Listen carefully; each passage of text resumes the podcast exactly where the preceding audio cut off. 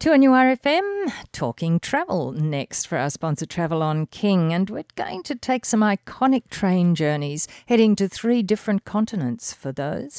And we'll look at some of the charms of the Irrawaddy River in Burma. Train is always a very relaxing way to travel.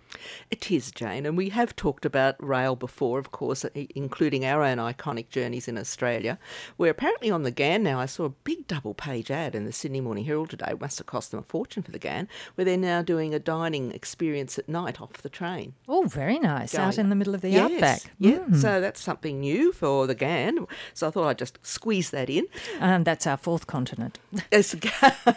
Okay. So the other continents we're talking about, I was reading an article by or about a guy called Mark Smith. He's a British train buff and he's a travel writer, and he's known as the man in seat 61. Every time he goes by train, he will only sit in seat 61, and he's written articles about all the great train journeys, and he's done most of them. So the ones I thought I'd mention today that we haven't probably talked about, there's one called the California Zephyr and um, it's eight, eight nights, and you have uh, including accommodation and um, on on city sort I show accommodation on the train for two nights, but you have accommodation on land as well. So it's a combination of stopping and doing the train journey. Now this is running from um, Chicago through to San Francisco, mm. so that'd be an interesting thing to do because you're actually travelling through Yellowstone and Yosemite National Parks, which are two of America's, you know, most famous national parks. Astounding scenery. Absolutely. You can imagine doing a train journey through that. Mm. It'd be amazing, wouldn't it? Um, they're doing Salt Lake City as well, and of course you, you do get off and, as I said, have travel along the way. So there's one new one I, I really hadn't heard about oh, before. Nice. It's a 10-night journey all up, so that's something you could consider if you're wanting to go by train across America, because not everyone wants to drive, Jane. Mm. And large continents too, you don't always want to fly you want to see the scenery in between, not just the cities. It's it's the scenery to me. It's the in between places that are often more interesting. Um, to be quite honest with you, and it, it was really another article the other day by another travel writer who sort of said, "I'm sick of doing the bucket list." I don't want to go to Vatican City. I don't want to stand in a queue. I don't want to look at the queue. He said, I want to sit in the cafe and watch the world go by. Mm. I want to walk up back alleys and cobblestone streets. I want to go to small churches or different things. So we all look at travel in a different way, but there's so many different ways you can do it. And I guess that's what we're trying to say. You, you can travel in so many different ways. Certainly can. Whichever suits you. The other one, Jane, is in India. So the Maharaja Express, and it's a seven night journey and it includes the uh, sacred city of Varanasi and a cruise on the river Ganges as well.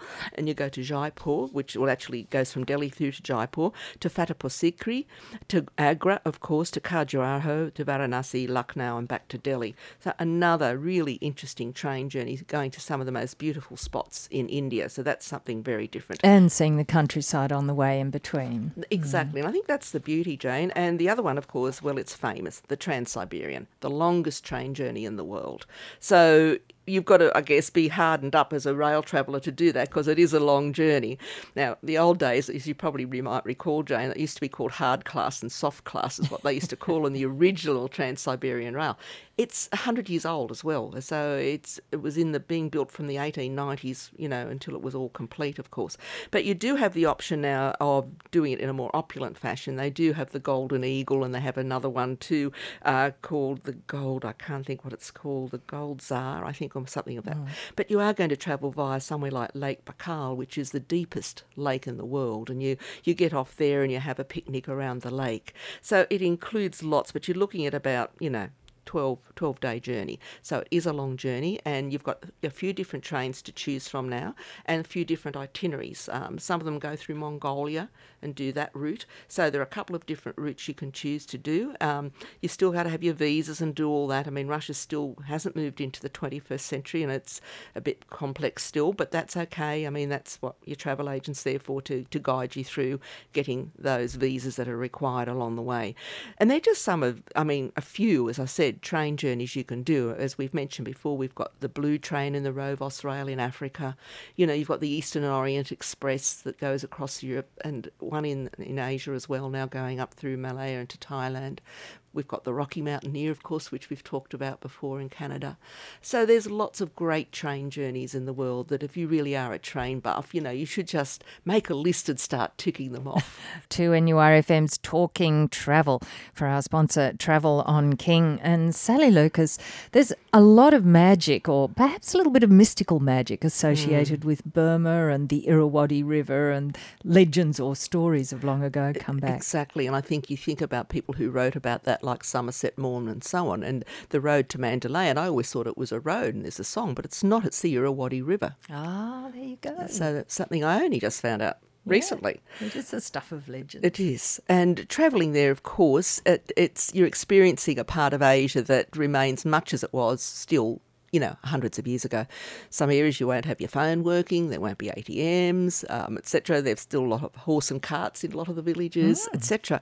Um, but Aung San Suu Kyi, I'm sure, will be now encouraging travellers more and more to, to travel to this country, which is considered to be quite beautiful. But, you know, you can expect that the infrastructure and facilities are still not up up to scratch as they are in other countries at well, the moment. It's not a developed country, is no, it? No, and that's why you go there. Developing. Yes. yes. So they say bring an open mind and a flexible approach, and you'll be rewarded by some spectacular scenery, especially like the serene Inle Lake and the stunning sights like a lot of the striking Buddhist temples of Bagan. And they said the people are warm, curious, gracious, and friendly. Mm. So what that, more can you ask? That's what more. Mm.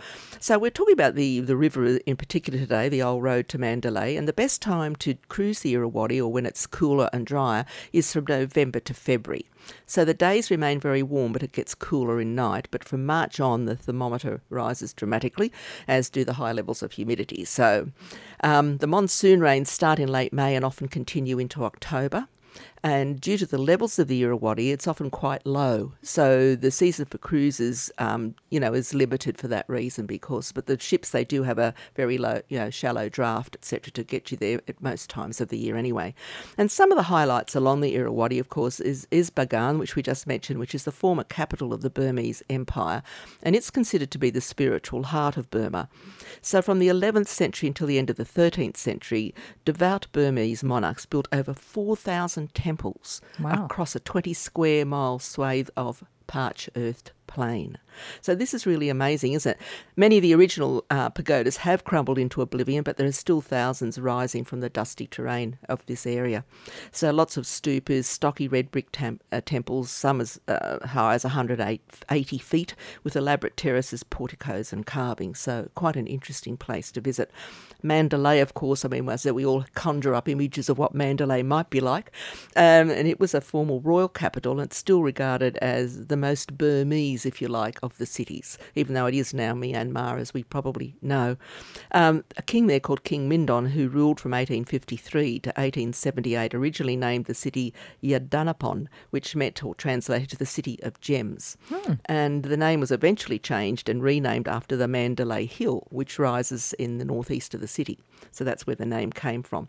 So on the waterfront there, you've still got a kaleidoscope of ramshackle warehouses, decrepit ox carts, and rickety jetties, etc., that go back to the days of trading posts along the river, mm. almost out of a Joseph Conrad novel.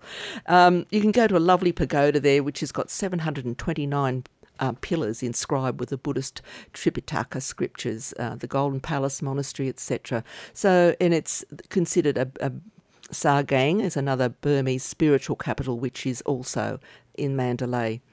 The other main city, which is at one end of the, the river that you do visit, is Yangon.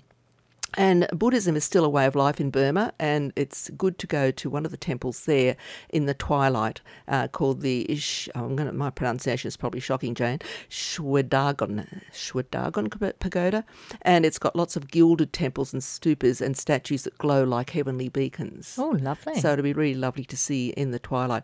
And of course, you've got the sound, the air filled with incense and the sound of chanting as you get these pilgrims and maroon-clad monks who donate their flowers and fruit offerings there.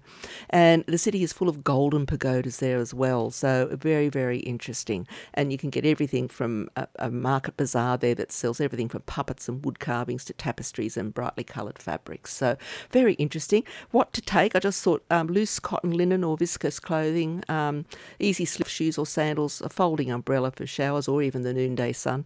Um, a torch with a strong beam, they suggest, as temple interiors are often poorly lit. Mm. So if you wanted to see it a little better, binoculars, of course, to watch your riverbank life, which is part of the fascination of do, fascination rather of doing a cruise there. And they suggest also taking exercise books, pens, and storybooks for schools, oh. English audio books for teachers to help with their pronunciation. Mm-hmm. Um, make sure you take some Rid or the equivalent thereof, and of course antibacterial wipes, etc. And also just show respect because you've usually got to be covered when you're visiting temples and religious sites.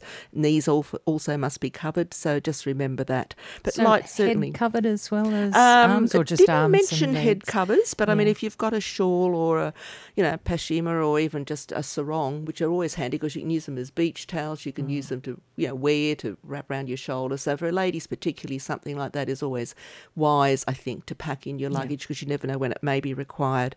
Um, but yes, and sun hats, sunglasses, sunscreen, of course, as we say, and mosquito repellent. But a lovely, really part of the world that still hasn't really moved into the 21st century, which is a, a great time to go and visit. Thank you, Sally Lucas. Thanks, Jane. And we'll be back talking travel again next Friday after the one o'clock news on 2NURFM for our sponsor, Travel on King.